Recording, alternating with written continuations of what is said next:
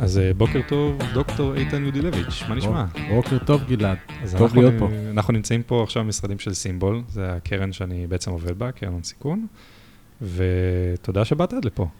בכיף. אז נראה לי נתחיל שנייה ממש בקצרה, מי זה איתן? טוב, אני אה, קודם כל אה, ישראלי, אבל נולדתי בצ'ילה. עליתי לארץ בשנת 70, שנת 1970 לקיבוץ, קיבוץ מגידו. אה, היום אה, מנכ"ל קרן ברד, BIRD Foundation, כבר 16 וחצי שנים, לא מעט זמן, אתה אומר. לא מעט זמן. אה, אבא לש... נשוי לברוריה, הרבה שנים, אבא לשלושה, וסבא לארבעה. וואו, האחרון אה, עוד מעט בן חודש. וואי וואי, מזל טוב. תודה. אז אה, נראה לי שנייה נרכז את השיחה שלנו, נחלק אותה לשתיים. טיפה סיפור חיים שלך, איך התגלגלת לקרן של BIRD Foundation ובעצם מה זה, ולמה אנשים עדיין מתקשרים לכם לקבל החזר על הקורקינטים, למרות שאין קשר בין שני הדברים. וטיפה על הקרן עצמה, מה אתם עושים, מה זה אה. בכלל, ו... נכון. נתחיל מהקרן. הקרן היא קרן דו-לאומית ישראל-ארה"ב. אה, נוסדה לפני אה, 47 שנים, קרן די ותיקה. אה, עוסקת בשיתופי פעולה בין חברות ישראליות לחברות אמריקאיות. למעשה אנחנו תומכים במיזמים, בפרויקטים בין, ה, בין החברות. זה לא קרן אה, פרטית, זה קרן ממשלתית. הכסף בא משתי הממשלות, כלומר אנחנו לא בדיוק for profit, אבל בגישה מאוד עסקית. הרעיון הוא אה, גם לעודד וגם לעזור לחברות בשיתוף הפעולה שלהם. אה, טכנולוגי בדרך כלל, חדשנות. אז אם אני רוצה שנייה לקחת אותו למעון סיכון, נראה לי שזה עולם שיותר מוכר בארץ, אפשר להגיד VC. תגבילי את זה פחות או יותר, איפה אתם נכנסים לתמונה ומה השוני בין הדברים. כן, זה מאוד משלים אגב, כי קח חברה צעירה, סטארט-אפ צעיר, שרק מתחיל, ואולי יש לו איזה אנג'ל שעוזר לו, או שאולי הוא נכנס לחממה של... אה, אקסלרטור בעצם. כן. אז uh, מאוד מהר חברה ישראלית תתחיל לחפש uh, איך uh, להגיע לאמריקה, כי שם השוק העיקרי של נכון. הטכנולוגיה. ואז נשאלת השאלה, איך עושים את זה? יש הרבה דרכים לעשות את זה. אחת מהן זה לשתף פעולה עם חברה אמריקאית, שזה דרך מאוד טובה, ודווקא בתחום המחקר ופיתוח, ב-R&D. אבל כשאנחנו אומרים R&D, אנחנו לא מתכוונים לחלק המאוד ראשוני של המו"פ, אלא חלק יותר מתקדם. עכשיו, אנחנו יכולים לתת, אה, אם הפרויקט זוכה, עד מיליון דולר, עד מיליון וחצי היום האמת, לא יותר מ-50% מסך הכל הפרויקט. עכשיו, זה, אנחנו לא לוקחים equity, זה לא כמו קרן הון סיכון. אז בשביל היזמים, ובשביל הקרן הון סיכון, אם הוא השקיע, זה, אם היא השקיעה, זה יתרון מאוד גדול. זה כסף שלמעשה, הוא, קוראים לו conditional grant. למה conditional? למה לא grant? כי אם יש הצלחה, יש החזרים. אבל רק אם יש הצלחה עסקית ורק מהפרויקט שמומן. זאת אומרת, זה הסיכון שאתם לוקחים מהצד שלכם. זה סיכון, זה בעצם שיתוף בסיכון. אבל אנחנו עושים הרבה יותר מזה, אגב, כי אנחנו עוזרים בחיבור, קוראים לזה, אנחנו קוראים לזה matchmaking. אנחנו matchmakers. אנחנו גם, אה, אה, אפשר לומר שכל התהליך הזה של יצירת שיתוף פעולה הוא תהליך, בעייתי, הוא תהליך קשה, לא פשוט. אה, שיתוף פעולה זה גם כסיכון. לכל מי שעוסק עוסק בזה, בטח לסטארט-אפ. כן. ואנחנו מסייעים בתהליך הזה. עצם העובדה שנכנסים לתהליך עם קרן ברד, זה עוזר מאוד אה, אה, להביא את השיתוף פעולה למיצוי. מדהים. אז עוד שנייה אנחנו כן נמשיך את השיחה על קרן ברד, פשוט חשוב לי גם שנייה של כזה יבינו מי מדבר עכשיו במיקרופון בצד השני, שזה לא אני. אז אני אשמח כזה אם תוכל לספר שנייה בכמה דקות כזה טיפה על עצמך. מה, איך, כן. מה עשית בחיים ואיך התגלגלת פתאום לקרן לעבוד ב-16 כן. שנים? קודם כל, אה, אני, כמו שאמרתי, עליתי לארץ בשנת 70, אה, מאוד מהר, מאוד מהר מצאתי את עצמי בצה"ל, ואחרי מלחמת יום כיפור ו, ו, וצבא, הגעתי לטכניון, למדתי הנדסת חשמל, תואר ראשון, ואחר כך, גם מאוד מהר, הגעתי לרפאל. למעשה, אה, החלק הראשון, הדי ארוך של הקריירה שלי, היה ברפאל. רפאל, חברה ביטחונית, עשיתי שם הרבה תפקידים. הייתי למשל מנכ"ל רפאל בארצות הברית, וואו. הייתי סמנכ"ל לשיווק, הייתי ראש חטיבת טילים ברפאל, עד שיום אחד אה, החלטתי, החלטתי, אה, שהגיע הזמן אה, לעשות שינוי, ועשיתי שינוי וזכיתי בתפקיד אה, של מנכ"ל אה, קרן דו-לאומית, ברד, שהוא תפקיד לגמרי אחר, לא ביטחוני. איך הגע... מה הכישורים שבעצם אני צריך למנכ"ל באותה תקופה? במנכ"ל בברד. כן. אה, כישורים, קודם כל להבין אה, בארצות הברית ישראל, בשיט, ב- ניסיון עסקי, ניסיון אה, ניהולי, אה, גישה לחדשנות, לטכנולוגיה.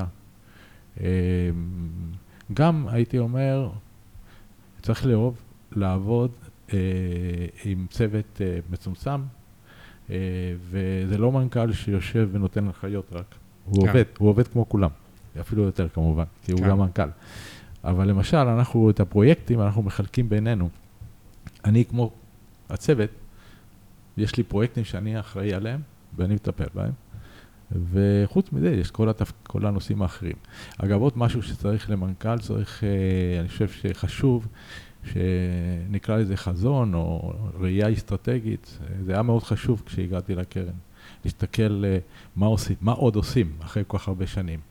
עכשיו טיפה שניות כזה על הקרן, איך היא בנויה פחות או יותר? זאת אומרת, יש נציגים בארץ, יש נציגים בארצות הברית. אוקיי, אז הקרן, ה-Headquarters, הבסיס, הוא, הוא, הוא בישראל על פי ההסכם בשתי המדינות. יש לנו צוות פה, אה, ויש צ- גם צוות בארצות הברית, בחוף המערבי, בחוף המזרחי ובדרום, בטקסס. אה, שם יש שלושה, שלוש בעצם, שלוש נשים, ואצלנו פה זה תשעה. סך הכל אנחנו 12. 12 אנשים 12. מקצה לקצה בכל הקרן. ומכסים את כל זה. יש וואו. לנו גם יועצים אה, לתוכנית אחרת, לא, לא ניכנס לזה. יש לנו צוות יותר מורחב עם יועצים, אבל אה, תרצה נדבר על זה, אבל בסך הכל זה צוות אה, 12 איש שעושה, שעושה עבודה מאוד אה, משמעותית אה, מבחינת, אה, בוא נגיד, כמות המשימות ש, שיש. כן. ואני אשמח טיפה לשמוע על העבודה איתכם. זאת אומרת, איך זה נראה ביום-יום. נניח עכשיו אני סטארט-אפ אה, צעיר, כן. גייסתי עכשיו אה, כסף מקרן הון סיכון או אנג'ל, לא משנה ממי, והתחלתי לעבוד על המוצר, והבנתי שאני צריך עוד כסף בשביל לעבוד על המוצר בצורה יותר טובה, שהוא יותר אה, טכני, אפשר להגיד. כן, זה קורה כל יום אגב, שאנחנו מתקשרים עם חברות. זה קורה בשתי, בשתי צורות. אה, הרבה פעמים פונים אלינו, לרוב אפשר להגיד, אבל אנחנו גם מאוד פרואקטיבי. תתפלא, כשאנחנו רואים איזה סטארט-אפ מעניין, אנחנו בעצמנו פונים ומסבירים מה זה קרן ברד, כי מה שקורה שהדור הצעיר, אה, בדרך כלל, אתה יודע, הידע על, על, על, על הקרן לא עובר בגנטיקה. ההורים ידעו אולי, האבא, היזם ידע, אבל הדור הצעיר פחות יודע, אז אנחנו מאוד מביא, אה, עובדים על להביא את זה לידיעת היזמים. אז אם יזם פונה, או שאנחנו פונים אליו, הדיאלוג מתחיל בזה שהאם יש עניין אה, לשיתוף פעולה עם ארה"ב, לרוב, הייתי אומר, התשובה היא חיובית. אם הוא פונה אלינו, זה בדרך כלל בגלל זה, או היא פונה, פונה אלינו. ואז, אה, שאלה ראשונה, אם יש פרטנר, אם יש אה, שותף. אם אין שותף, אז אנחנו משתדלים לסייע למצוא שותף מתאים. כשאתה אומר שותף, זה שותף זה חברה. חברה שותפה, design partner, אפשר לקרוא לזה. אה, לאו דווקא design partner, יכול להיות אה, שותף, אה, למשל, ל, אה, יותר נכון להגיד, אה, שותף לאיזה שלב יותר מתקדם של המו"פ, אוקיי? אז אם יש לך למשל מוצר, אה, אב טיפוס, ואתה רוצה להגיע לאיזשהו דמו. או אינטגרציה עם אה, איזה גוף כדי להגיע ללקוחות. אלה השלבים היותר מתאימים. או למשל, clinical trials, אם מדובר על healthcare device. כן. אז uh, יש לנו פרויקטים שגם uh, הצד האמריקאי הוא בעצם מבית חולים, אוקיי? זה גם יכול, בית חולים פרטי או בית חולים. כל אלה יכול, או שיכול להיות utility, אם זה מדובר על מים. כן. ו- תיקח אותי שנייה 47 שנה אחורה, ל-46 או 47? 47, כן. 47. זה להתחלה של הקרן, זאת אומרת, למה היא קמה בכלל? מאיפה זה הגיע? וזה מרגיש לי משהו יחסית דומה כן. לרשות החדשנות, כן, תיקון אגב, 45. 45. לא תיקון, אני עשיתי את זה. כן, 45. זה, זה 77. 77. הבנתי. עכשיו, האמת שההסכם נחתם ב-76. תראה, כשהקרן הזאת הוקמה, הקרן ברד, למעשה, אה, גם המדען הראשי, שאחר כך הפך, הפך להיות אה, רשות חדשנות, זה היה, הוא, זה היה גם תחילת הדרך של המדען הראשי, זה קרה ביחד, פחות או יותר. שתי הארגונים, אה, או שני, שני הארגונים נולדו כמעט באותה, באותה תקופה. והסיבה היא ש... אה, אגב, אז לא מדובר על הייטק, אבל ידעו, יש, הייתה טכנולוגיה בארץ, הרבה מאוד בתחום הביטחון, ורצו להרחיב את זה לתחום האזרחי, והיה ברור שבשביל לעשות את זה צריך להיכנס, אה, לשתף פעולה עם ארה"ב. והרעיון נולד למעשה במין שילוב של אה, אה, אנשי עסקים, יזמים, וגם אנשי ממשל עם חזון, גם, גם בארץ וגם בארצות הברית. אגב, צריך להגיד, הייתה קודם קרן שהוקמה ב-72, שעוסקת במדע, טהור, BSF, ב-National Science Foundation. אז היה איזשהו מודל, אבל זה היה סייאנס. זה חברות, זה משהו אחר לגמרי. יותר טק, אתה אומר, כאילו, כן. היום, כאילו. אז סך הכל uh, הרעיון בא מהשטח, אבל אחר כך זה, זה נפגש עם, באמת, עם אנשים, כולל המדען הראשי דאז, כן? זה המדען הראשון, בעצם הראשון, mm-hmm. שהוא נרתם כדי לנהל משא ומתן עם הצד האמריקאי ולהביא להקמת הקרן. ההסכם נחתם בשנת 76, ובשנת 77, מאי 77, התקבל הכסף הראשון, והקרן התחילה לפעול. מארצות הברית או משניהם? לא, מפה, כי ההסכם אמר, זה מפה ומשם, אבל ה-headquarters נקבעו פה. הבנתי. אז בעצם, תוליך אותי כזה בהיסטוריית ההשקעות שלכם, וכזה לאן הדומיין הלך עם השנים. עכשיו, אני רוצה להוסיף משהו. אם אתה הולך לאנשים שהקימו חברות בשנות ה-80, יגידו לך שקרן ברד הייתה אינסטרומנטלית בשבילהם, גם בעניין של השיתוף פעולה, אבל גם מבחינת הכסף. כלומר, שקיבלו, זה היה אה, סכומים שהיו חשובים מאוד לקידום החברות שלהם. כן. ואם אני רוצה טיפה להבין כזה פחות או יותר ממה אתם משקיעים, או מה השקעתם בעבר וכזה, אולי איך הטכנולוגיה של היום משנה כן, כזה את הזווית השקעה? דווקא הייתי אני חושב שכדאי לדבר על ההווה יותר, כי יש uh, הרבה דברים מעניינים. אז בוא נדבר על ההווה. בוא נגיד שנים אחרונות. למשל, אגב, זה סתם, uh, לפני כמה ימים, uh, בעצם שבוע שעבר, ביקרתי בקיבוץ עירון, בצפון הרחוק, בגליל. Mm-hmm. יש שם חברה בשם אגרו-סקאוט, שעוסקת במה שנקרא חקלאות מדייקת. כלומר, יכולת עם רחפנים. יכולת uh, להגיע uh, לצלם ולעזור לחקלאי בכל נושא של uh, uh, הצורך בהשקיה או, או, או, או דשנים או ריסוסים, אם, צר, אם יש מזיקים, ולעשות את זה בצורה יותר יעילה.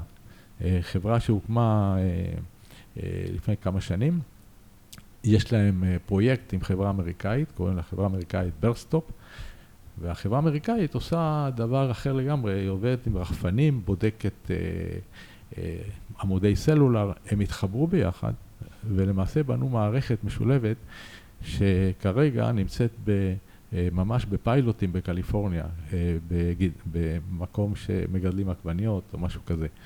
כלומר, אה, הנה לך טכנולוגיה ישראלית, הרבה מאוד אינטליגנציה, אינטליגנציה מלאכותית, Computer Vision, חברה אמריקאית שכבר בעצם יש לה שוק, כן. יש לה יכולות. זו דוגמה אחת.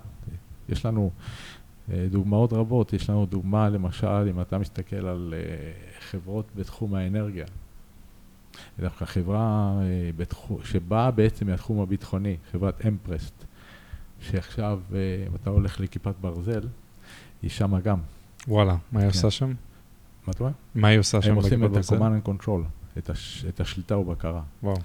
אבל הם uh, החליטו לעשות uh, גם, uh, להיכנס לשוק האזרחי, שבעיקר בתחום החשמל, או utilities, חברות חשמל, והם עשו, uh, uh, ש, הם קיימו שיתוף פעולה, עשו פרויקט עם, עם גוף בניו יורק, קוראים לזה New York Power Authority, למעשה זה חברת חשמל, למערכת שיודעת לזהות בעיות בשנאים גדולים, ענקיים.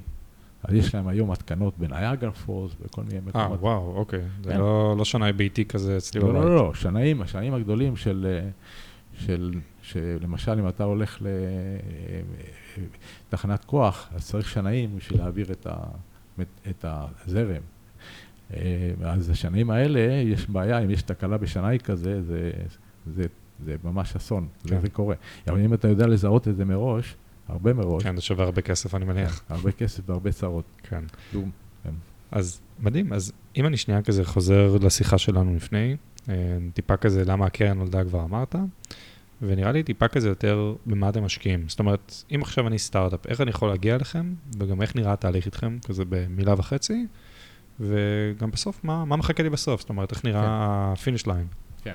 אז אה, קודם כל, אה, הקשר איתנו הוא יכול להיווצר בכל מיני צורות, יש לנו אתר, אבל גם אה, כל הטלפונים שלנו והכל שם, במיילים, אז נוצר קשר ואז מתחיל דיאלוג. כמו שאמרתי קודם, אם יש שותף, אז למעשה יש הגשה פעמיים בשנה, הגשה של פרויקט משותף. מתחילים מתקציר, Executive Summary, שזה מסמך מאוד פשוט, משותף. אה, לפי המסמך הזה אנחנו נותנים פידבק, האם כדאי לעבוד על, על הפרופוזל המלא, על כל ההצעה. במקרה כזה, אם אנחנו אומרים כן, עובדים על פרופוזל מלא, מגישים פרופוזל מלא ביחד. זה מסמך אגב שהוא כולל גם תוכנית עסקית ותוכנית R&D, וזה הולך לבדיקה, ל-review של בודקים בישראל ובארצות הברית. ובסוף מגיעים למועצת מנהלים שמחליטים, שם מחליטים איזה פרויקטים מקבלים את הסכומים, שאמרתי עד מיליון וחצי, ולא יותר מ-50 אחוז מסך הכל הפרויקט. אה, וברגע שיש את ההחלטה, יש תהליך מולנו של חתימת חוזה, ואז מתחיל הפרויקט. אז כמה זמן זה מקצה לקצה, אם אני רוצה כזה לדבר במונחי אה, סטארט-אפים? כן, תשמע, סך הכל התהליך, מאז ש... ברגע שיש לך שותף, התהליך מאוד מהיר. אתה מגיש אקזקטיב סאמרי, נגיד עכשיו בספטמבר, בדצמבר יש החלטה. אה, שלושה חודשים. אבל, כן, נכון, אבל זה התהליך הקצר. אחר כך, התהליך הארוך באמת זה לסכם עם השותף, ו, ו, ולה, ולהחליט שעובדים ביחד ולהגיש פרופוזל. אה, ואחר כך יש תהליך של חתימת חוזה, שגם יכול לקחת אה, שלושה, ארבעה חודשים. ואם אני רוצה שנייה, ללכת שנייה אחורה, כי הזכרנו כל הזמן את השותפים, אבל מה זה שותף מבחינתך בארצות הברית? מה, זה חברה גדולה, זה חברה קטנה? שאלה מאוד טובה, מכיוון שיש איזו דעה קדומה, שלא לא סתם זה קרה, ששותף אמריקאי חייבת, חייב להיות איזו חברה גדולה, ענקית, כי זה יותר טוב. אז לכן אה, בעבר זה היה נכון, אה, רוב הפרויקטים, או הרבה פרויקטים, היו בין חברות קטנות ישראליות, סטארט-אפים, לחברות אה, גדולות אמריקאיות, יש לזה איזשהו היגיון, אוקיי? אבל היום אה, אנחנו, יש מגוון מאוד רחב של שותפויות. וזה קרה בגלל שסך הכל האקו-סיסטם של ההייטק הישראלי הגיע לאיזושהי בשלות, אוקיי? והרבה מקרים אה, לחברה ישראלית או לסטארט-אפ עדיף דווקא חברה לא ענקית, חברה בינונית, אבל חברה מבוססת, אוקיי? חברה שיש לה revenue. כן. אז השותף יכול להיות מאוד מגוון. לא, יכול להיות גם ג'ונסון אנד ג'ונסון, GE, או יכול להיות אמזון, אה, או יכול להיות כל חברה גדולה, אבל אני חושב שהדבר היצירתי זה למצוא שותף שהוא דווקא 500 מיליון דולר revenue, שהוא יכול להביא אותך אולי לשוק אה, בצורה יותר נישתית, ויש לזה יתרונות. ואיך היית ממליץ באמת למצוא שותפים? נניח, כמו שאמרנו בתחילה של הפרק, שעכשיו אנחנו כזה, אנחנו סטארט-אפ צעיר עכשיו, שלפני שאנחנו פונים אליכם, אמרת שכדאי לבוא כבר עם שותף קיים, אז מה, זה לשלוח מייל, זה לטוס לשם? מייל למי לשותף, אתה מתכוון? כן, איך, איך עושים את התהליך לא, הזה של לא, מציאת לא, שותף? Uh, הנושא של uh, יצירת קשר עם שותף, אם אתה עושה, אם החברה עושה את זה לבד, uh, שזה קורה הרבה, יש הרבה מנגנונים. תראה, למשל, להרבה סטארט-אפים, דווקא בגלל שיש להם משקיעים, יש להם בורד עם אנשים מנוסים, והם יכולים להיות לעזר בקשר עם שותף. אבל זה הכל גם מתחיל מאיזשהו מחקר שצריך לעשות, הרי כשאתה יושב על האסטרטגיה שלך בארה"ב, אתה רוצה להבין, אתה רוצה להגיע למסקנה איזה סוג שותף אתה רוצה. אתה גם מכיר את, ה, את, ה, את המתחרים, אתה מכיר את uh, מה שחברות עושות, מה הצרכים שלך, כך שבעצם הצוות של החברה יכול לעשות איזושהי עבודה די רצינית של להגיד לאיזה כיוון רוצים ללכת מבחינת שותפים. אחר כך, כשרוצים להגיע לשותף הזה, אז אמרתי, אולי יש מישהו בבורד, אבל אם פונים אלינו, אז אנחנו מבקשים אה, אה, חומר מסוים, כן. ובעזרת החומר הזה אנחנו אה, משתדלים, אה, בעזרת הצוות שלנו בארה"ב, פלוס אנשים נוספים שעובדים איתנו, אה, לעזור ביצירת קשר. עכשיו, כשאנחנו עושים את זה, יש לזה שם, ברור שיש איזשהו יתרון, כי פונה הקרן. כן. עכשיו, זה לא אומר ש, שהפרויקט יקבל כסף, וגם זה אפילו לא אומר שאת, שה, ששתי החברות האלו אה, חייבות להגיש הצעה, זה לא. אבל זה כן אומר אה, שאנחנו בעצם עוזרים אה, ב matchmaking הזה בצורה יומיומית וללא תמורה, אוקיי? ולמשל, אני אגיד לך עוד משהו, הרבה, ראיתי הרבה חבר'ה שמצאו שותפים, הרבה חברות, דווקא ב, היום בקורונה אולי זו הייתה קצת, קצת יותר בעיה, אבל בתערוכות, בכנסים. הרבה פעמים באקראי זה קורה. אבל... כן, הזדמנויות אתה אומר. כן, זה... הזדמנויות.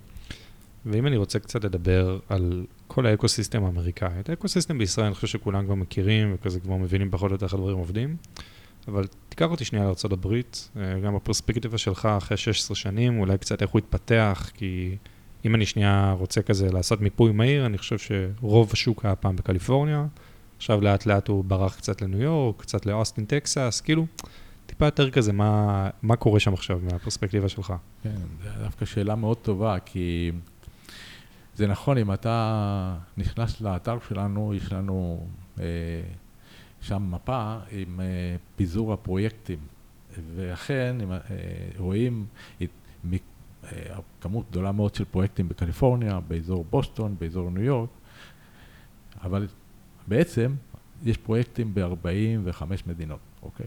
כלומר, בהרבה מדינות אה, נוספות. ואנחנו מאוד עובדים, גם בגלל שאנחנו קרן ישראל ארה"ב והאמריקאים, הצד האמריקאי בעצם מבקש את זה, עובדים על זה שיהיו פרויקטים גם במקומות שבהם זה לא המקום הטריוויאלי, תקרא לזה ככה, קליפורניה. למשל, היה לנו פרויקט במונטנה, עם חברה, עם חברה שעוסקת בנושאים של אה, אה, סיבים אופטיים. עכשיו, אנחנו גם ממליצים את זה לחברות לפעמים. אה, למה, אם יש חברה כזאת, אם יש חברה באזור כזה, יש סיכוי שגם ה, יהיה להם הרבה יותר מוטיבציה ואטנשן לחברה הישראלית. ש, וזה מתפתח, כי יש רצון בארצות הברית לקדם את הנושא הזה של חברות טכנולוגיות במקומות אחרים ולאו דווקא במרכזים שאמרת. אוסטין טקסס דוגמה יפה, כי זה לא היה ככה.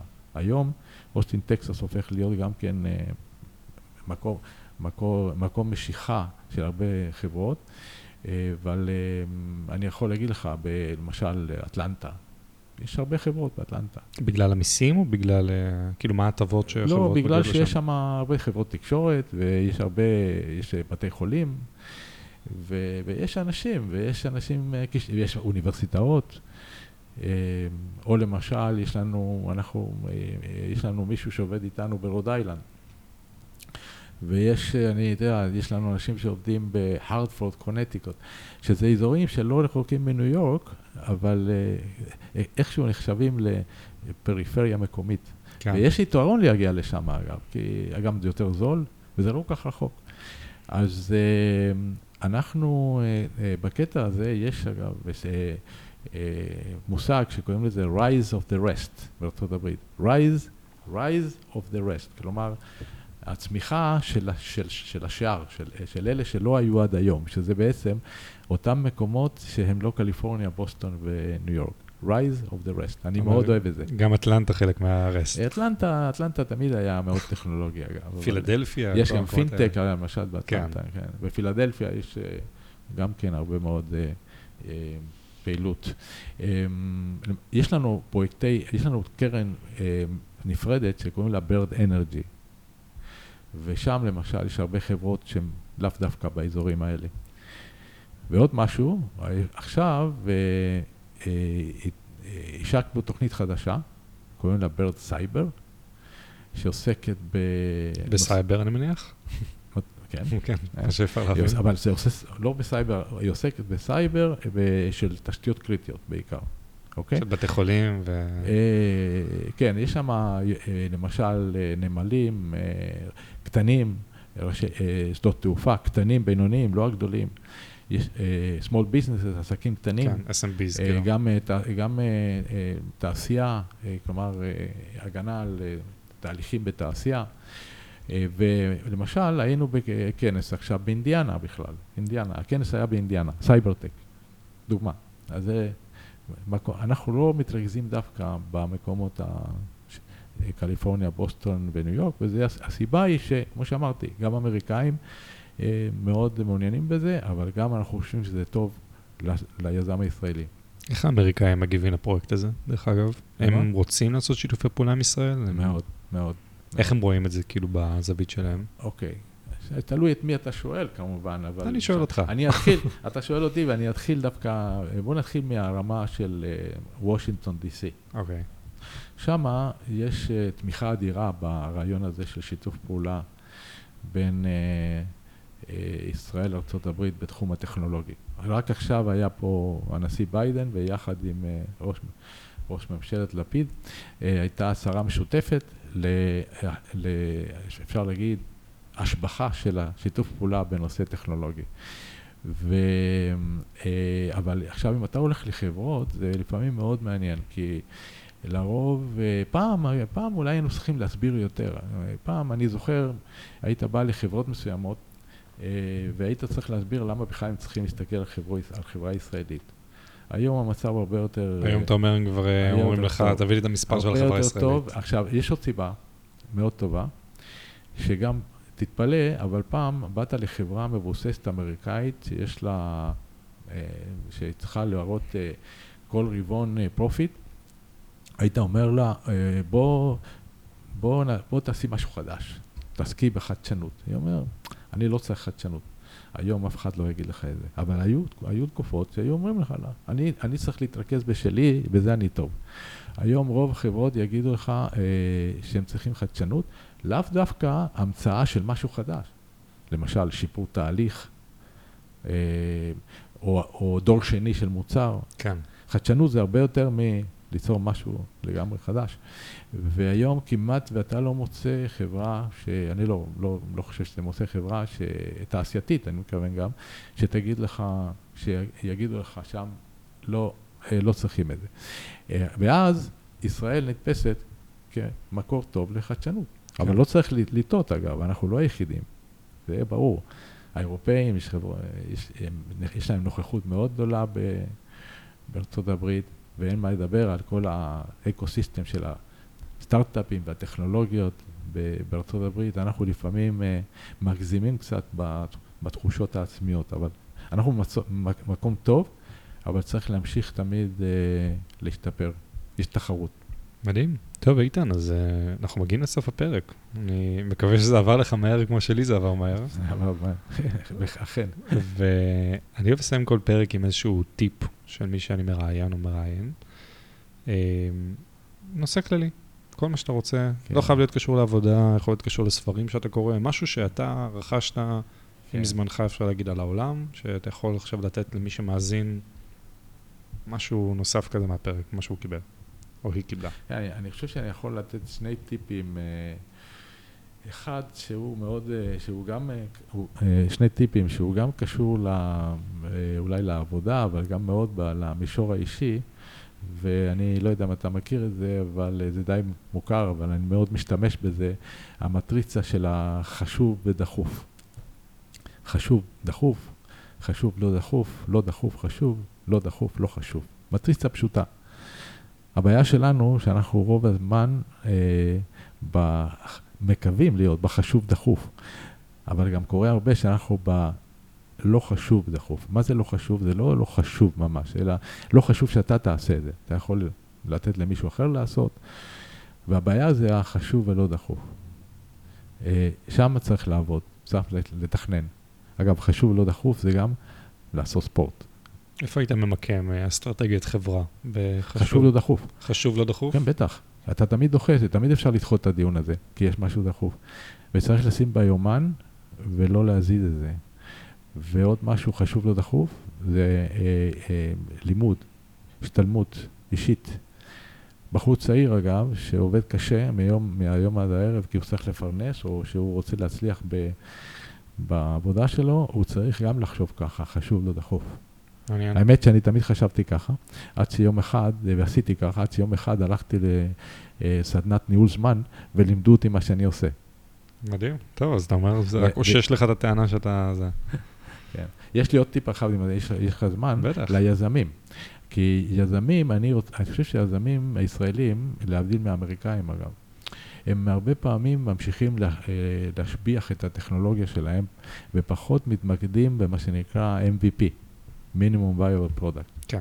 וזה, אתה יודע, קל להגיד, קשה לעשות. אה, הרבה פעמים גם המשקיעים הם אשמים בזה, שבמקום אה, ללכת ולנסות להביא revenue, הם ממשיכים להשביח את הטכנולוגיה. אני מאוד בעד MVPs. ועוד משהו מאוד חשוב, יזמים צעירים לא תמיד משקיעים את המאמץ שצריך uh, להשקיע כדי לנצל את המנגנונים הבלתי רגילים שיש ליזמים ישראלים uh, לקידום ה, uh, היזמות שלהם, שאני מתכוון להגיד המנגנונים של רשות החדשנות, מנגנון כמו BERT ואחרים, אוקיי? ולפעמים אני שומע, זה לא, זה לא, זה, זה, זה מין, אין זמן, אבל זה כסף כל כך... אה, אה, מתאים. נגיש. נגיש. אני לא רוצה להגיד זול, אבל הוא כסף מאוד אה, נגיש וחשוב, וזה עוזר מאוד להביא משקיעים. אז אני מאוד ממליץ לא, לא להזניח את זה וללמוד. אגב, לא מספיק להגיד אני אעשה, אלא ללמוד את זה, כי זה נושאים קצת לפעמים מורכבים. אם אתה עושה, אבל זה לא כל כך קשה. אם אתה לומד את הנושא, אתה יכול לעשות פלאים. והכרתי כאלה חברות שידעו לנצל את זה היטב. מדהים. איתן, תודה רבה. תודה לך, יפי.